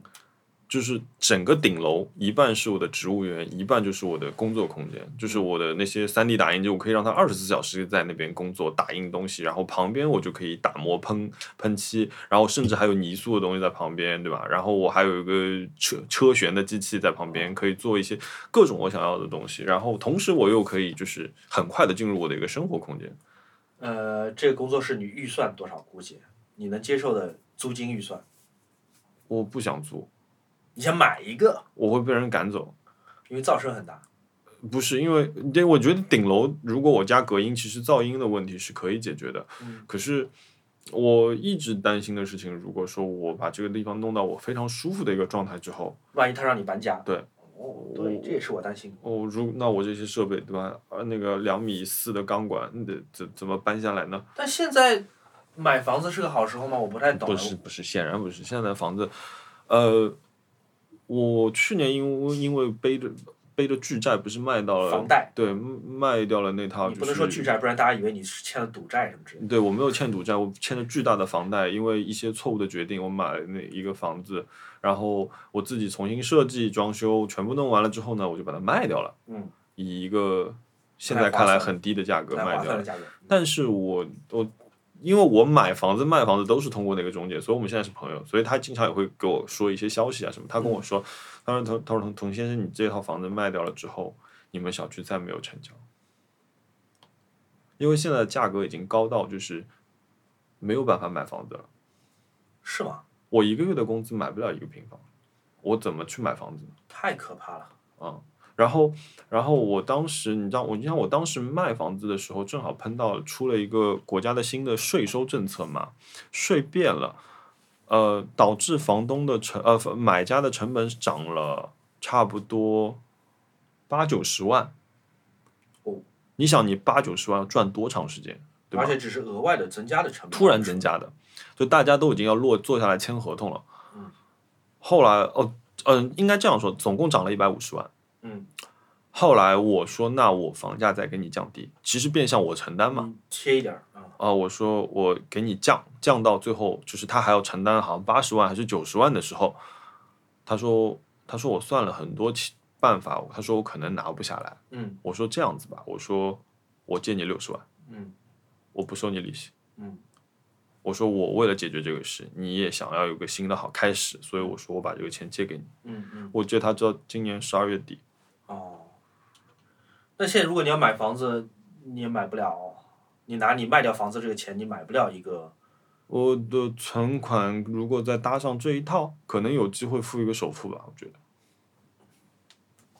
那我离得可更远了。我一我一直有在考虑这个事情，包括说我之前不是去西安嘛，我后来我也在研究西安的一些之类的。如果你要在上海买，你觉得哪个区域可能会是性价比比较高的地方呢？我不会去西边，西边就是虹桥、古北、为那个地方为什么不好呢？新庄，因为嗯、在上海整体的交通规划来说，西边的交通是比较糟的，西边去来中间只有两条路，所以 OK 碰上高峰的时候会堵得非常夸张。嗯嗯，我我宁愿是往浦东深处去吧，嗯，因为我觉得那个也能满足我有的时候需要安静。可是你因为你你要进市区，你怎么样都能进市区。嗯，那房价什么概念？它现在就浦东深处，上海一平米要多少钱？上海我现在看到都是八到十，最最低的，这是低的嗯我啊。听起来你要买一个一百平以上的，如果你要买的话才够。大哥，我这个就九九十五了，你说一百怎么够？哇，那就是一千万打底啊，你就要掏出来。就你的首付就是一千万，所以我说这是个梦首话。付一千万，嗯，总价多少钱？我的同事，我有一个同事跟我说，他因为就是小孩儿上学啊什么七七八八的一些原因，就是不得不就是要买一个大一点的房子嘛，嗯，一一百六十平，一千八百四十万好像是，你想想看，哇，我可能我身边所有的朋友的存款加在一起 也没有这么多。你想想看，你现在用那个工作室多大？嗯，他不是卖你一百八十万吗？一千八百万。哦不是，sorry，一千八百万。哎呦，我可是连零头都掏不出来。 对啊，所以你想想看，这个时代现在是，嗯，哎呀，这个结束在这里有一点悲情，但是这希就望是我的现雕实塑。爆 炸。哎，希望我的雕塑卖大钱。路上出门捡到钱，嗯哎，有人从小牛电动车上掉下来一袋 钱，本来是出去交首付的，掉在路上被我捡到。哎， 好的吧，这是一个美好的愿望。好你，许愿，哎，谢谢大家收听。谢谢你们，哎，记得给我们评论啊！嗯，哎，这期评论我送个海报吧。啊，哪一张游星吗？呃，不是，我有新的一个岛，岛屿的岛，哦我送两张海报吧，好吗？呃，我们在小宇宙的评论一边抽一张送一张，然后在微博的转发当中抽嗯，一抽张。一张，哎，好，谢谢大家，谢谢大多跟我们家说话啊，嗯，拜拜拜拜。